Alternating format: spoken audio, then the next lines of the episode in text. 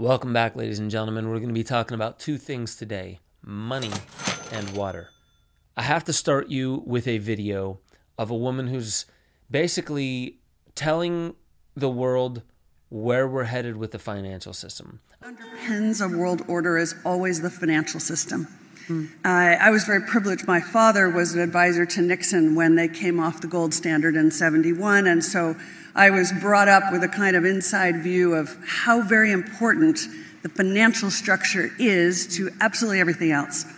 And what we're seeing in the world today, I think, is we are on the brink of a dramatic change where we are about to, and I'll say this boldly, we're about to abandon the traditional system of money and accounting and introduce a new one. And the new one, the new accounting, is what we call blockchain. It means digital. It means having a almost perfect record of every single transaction that happens in the economy, which will give us far greater clarity over what's going on. It also raises huge dangers in terms of the balance of power between states and citizens. In my opinion, we're going to need a digital constitution of human rights if we're going to have digital money. Uh, but also, this new money will be sovereign in nature. Most people think that digital money is crypto and private. But what I see are superpowers introducing digital currency. The Chinese were the first. The US is on the brink, I think, of moving in the same direction. The Europeans have committed to that as well. There you have it.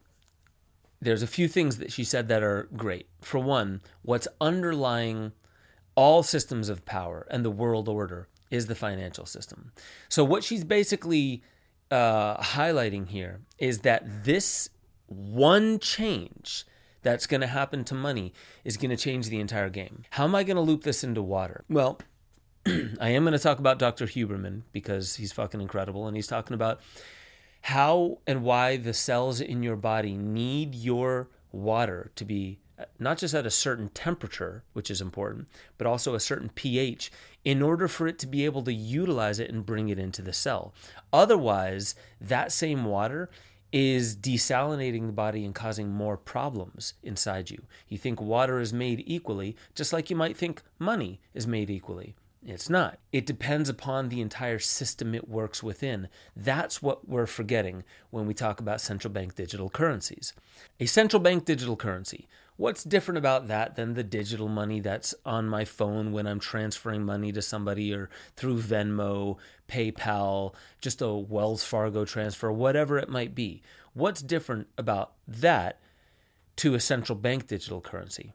Well, I can't wait for you to see this movie that I'm making with Tim Pool called Game of Money. I interview some amazing people Charles Eisenstein, Nate Hagens, Harrison Schultz, Jason Picard, Edward Dowd, and Robert Breedlove. You need to go check out Robert Breedlove's podcast called What is Money. It's fantastic. So, here's how I link it in with water. When you change the system, you change every uh, dynamic piece and process within that system. This is dynamic systems theory. When you understand dynamic systems theory, you change one fractal and it has a holistic change, a global change within that organism. In a central bank digital currency, the biggest difference is who has more power. Who has more power in this scenario is the central bank. If you like the central banks, okay. But let me just tell you how central banking started. 12,000 years ago, before we had settled down and realized that instead of walking 12 to 16 miles a day in very rugged terrain with a lot more predators than we have today, instead of doing that, you can take a seed, plant it in the ground where you want it to grow. You can take that cattle, take those sheep, put them inside of a fence where you want them to be. So now all of your surplus is not laid out and moving around and outside of your purview. It's right where you want it to be. You're making nature yours.